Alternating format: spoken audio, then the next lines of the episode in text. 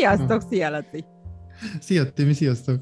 A mai műsor címe a küzdelem. Ki és mi ellen küzd?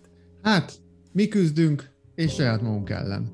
Igazából semmi más ellen nem küzdünk, csak saját magunk ellen. Vagy úgy is mondhatnám, hogy túlépni saját magunkon, megküzdeni a démonjainkkal, kitörni saját kis pihepuha börtönünkből. Én ezt a börtön személyiségnek fogom egyébként hívni, mert amikor önmagunkkal küzdünk, akkor a saját személyiségünkkel küzdünk valójában. És az a baj, hogy annyira kis pihepuha, annyira tökéletes, annyira kis kényelmes valami ez, hogy kicsit ambivalensé teszi ezt a küzdelem szót, ezt a küzdelem címet, de, de lehet ebből küzdelem is. Viszont ahogy így összefoglaltad, meglehetősen negatív dolognak tűnik számomra. Miért beszélsz erről ilyen negatívan?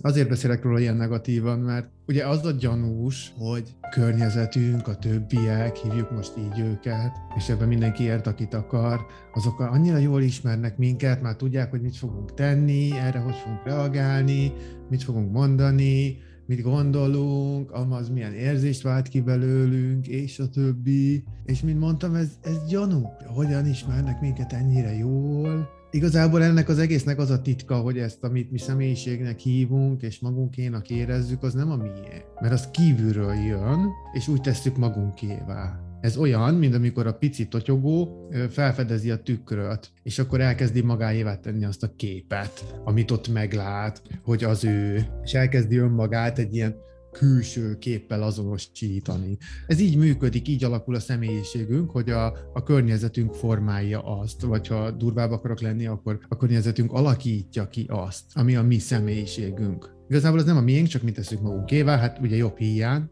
támaszkodunk. Ezt akartam csak mondani, hogy ezért, ezért hívom én börtönnek, mert amint rájövünk, hogy ez nem a miénk, úgy elkezd, elkezd furcsa érzésünk lenni. Ez probléma? Hát akkor probléma, mikor elmegyünk a falig, mert ugye azzal kezdtem, hogy milyen szép puha ez. Tehát ha rátesznek egy keresztet, és ezt te cipeled, nem gond, ha tesznek még pár párnát. Tehát, hogy úgy nyilván kényelmesebb de attól még ott a kereszt. Tehát, hogyha én feldíszítem a börtönöm falait, meg teszek bele egy ágyikót, meg egy fotert, meg mit tudom én, tévét, lehet az számomra elfogadható, de attól még ott az a négy fal, és nem tudok kimenni. Tehát a probléma az ott kezdődik, amikor ki akarok menni. Amikor mondjuk elkezd szűk lenni, és nem tudok kimenni, mert ott a fal. Tehát akkor kezdődik a küzdelem, amikor nem jó így nekem. A küzdelem a külvilága? Hát valójában igen, ugye ezt azt mondjuk, hogy megküzdünk önmagunkkal, meg túlépünk önmagunkon, meg a démonjainkon, és a többi, de valójában ugye ez, ez mások által ránk vetített képpel, elvárásokkal küzdünk. Tehát, hogyha teszem azt, az északi fal, ami mondjuk akkor képviselje anyámat, hogyha ő megengedi nekem, hogy többet menjek el, akkor nem kell küzdeni, de nem engedi meg. Most mondtam egy nagyon-nagyon egyszerű, kamaszos példát. Szóval, hogy, hogy igen, tehát nem magammal küzdök én, hogy mi a fenének akarok elfelé menni, hanem valójában anyámmal, mely meg nem akarja. Aki ebbe a harcba segítségre szorul, az kihez fordulhat, vagy hogyan, hogyan találhat erőt, ötletet, vagy magát az utat, hogy kikerüljön ebből? Hát érdemes ezt azon elgondolkodni, hogy hol vannak a falak, ugye meg kell nézni, jól fel kell mérni, hogy hol vannak a falak, kiállított őket, kitette be, milyen téglákból áll, mennyire erős az a, a valami, ami összefogja ezeket a téglákat. Ezt nem mindig lehet egyedül megcsinálni, mert az a baj, hogy általában ezek láthatatlanok. Meg, mint mondtam az elején, marra kényelmesek. Tehát ezek úgy vannak kitalálva, hogy ne gyanakodjunk, hogy be vagyunk zárva négy fal közé, mert ha mindenki elkezden gyanakodni, akkor meg anarchia lenne. Ez most nyilván túlzás, mert nem lenne, mert hülyék nem vagyunk, csak ugye szeretünk attól félni, hogyha mondjuk elengedem a gyereket, akkor, akkor baj fog történni. Ja, tehát akkor, De... hogy ez a komfortzónánk, ez a szoba. Ez a, a környezetünknek adja a biztonságérzetet. De igaz, ez egy párkapcsolatra is. Tehát jobb az az, hogy nem megy el a barátnőivel, mert akkor biztos, hogy nem fog semmi hülyeséget csinálni. Tehát ez a biztos apai. Jó, de ez mondjuk már egy nagyon sarkalatos, tehát ez az abuzív kapcsolat. Hát, nyilván.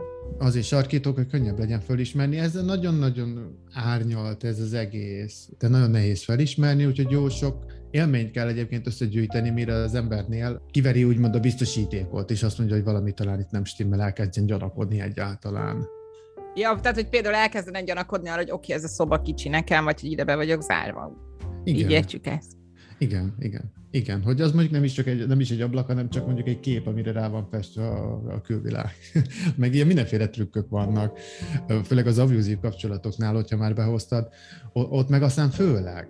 Tehát ott, ott mindig a bántalmazott fél úgy jön terápiába, hogy ő a hülye.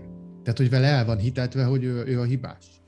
Tehát, hogy ennyire jól meg vannak ezek csinálva. Hogy olyan illúziók vannak, hogy méletlen. A lényeg az, hogyha valaki elkezd gyanakodni, nem kell összegyűjteni mindenféle infót, meg megvárni, még az összes biztosíték lecsapódik. Uh-huh gyanús jeleknél is el lehet menni szakemberhez, és akkor megnézni, hogy ez tényleg egy jel, vagy nem. Mert nem biztos egyébként, hogy az. Uh-huh. Érdemes ezt megnézni, ilyen preventív jelleggel akár, és akkor kiderül, hogy az vagy nem az. Illetve titeket is meg lehet keresni, hogyha valaki gyanakszik, de nem tud elindulni. Igen, akár minket is meg lehet keresni, igen, ezzel foglalkozunk mi gyakorlatilag. A pszichológus az ezzel foglalkozik, hogy segít átgondolni. Ugye neki az az előnye, a szakembernek, hogy ő kívül van.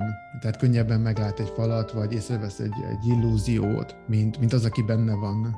Mi nem vagyunk bezárva a, a kliensnek a fejében, ellenben ő igen, nyilván mi meg a sajátunkban vagyunk bezárva, de ezt most hagyjuk, és mi ezzel tudunk. És itt még azért zárójelben gyorsan hozzáfűzném, hogy ebbe az egész történetben, amiről most beszéltünk, benne van az, hogy miért nem tud nekünk segíteni az, aki minket szeret, aki a többiek halmazba tartozik, uh-huh. mert ugye nekik is valahol érdekük ezek a falak, meg ez az illúzió, amiben mi élünk. Talán ez kicsit sarkalatos, de, de van az úgy, hogy környezetünknek nem érdeke, hogy mi olyan nagyon szabadok legyünk. Köszönöm szépen, Laci. Nagyon szívesen. Sziasztok! Szia!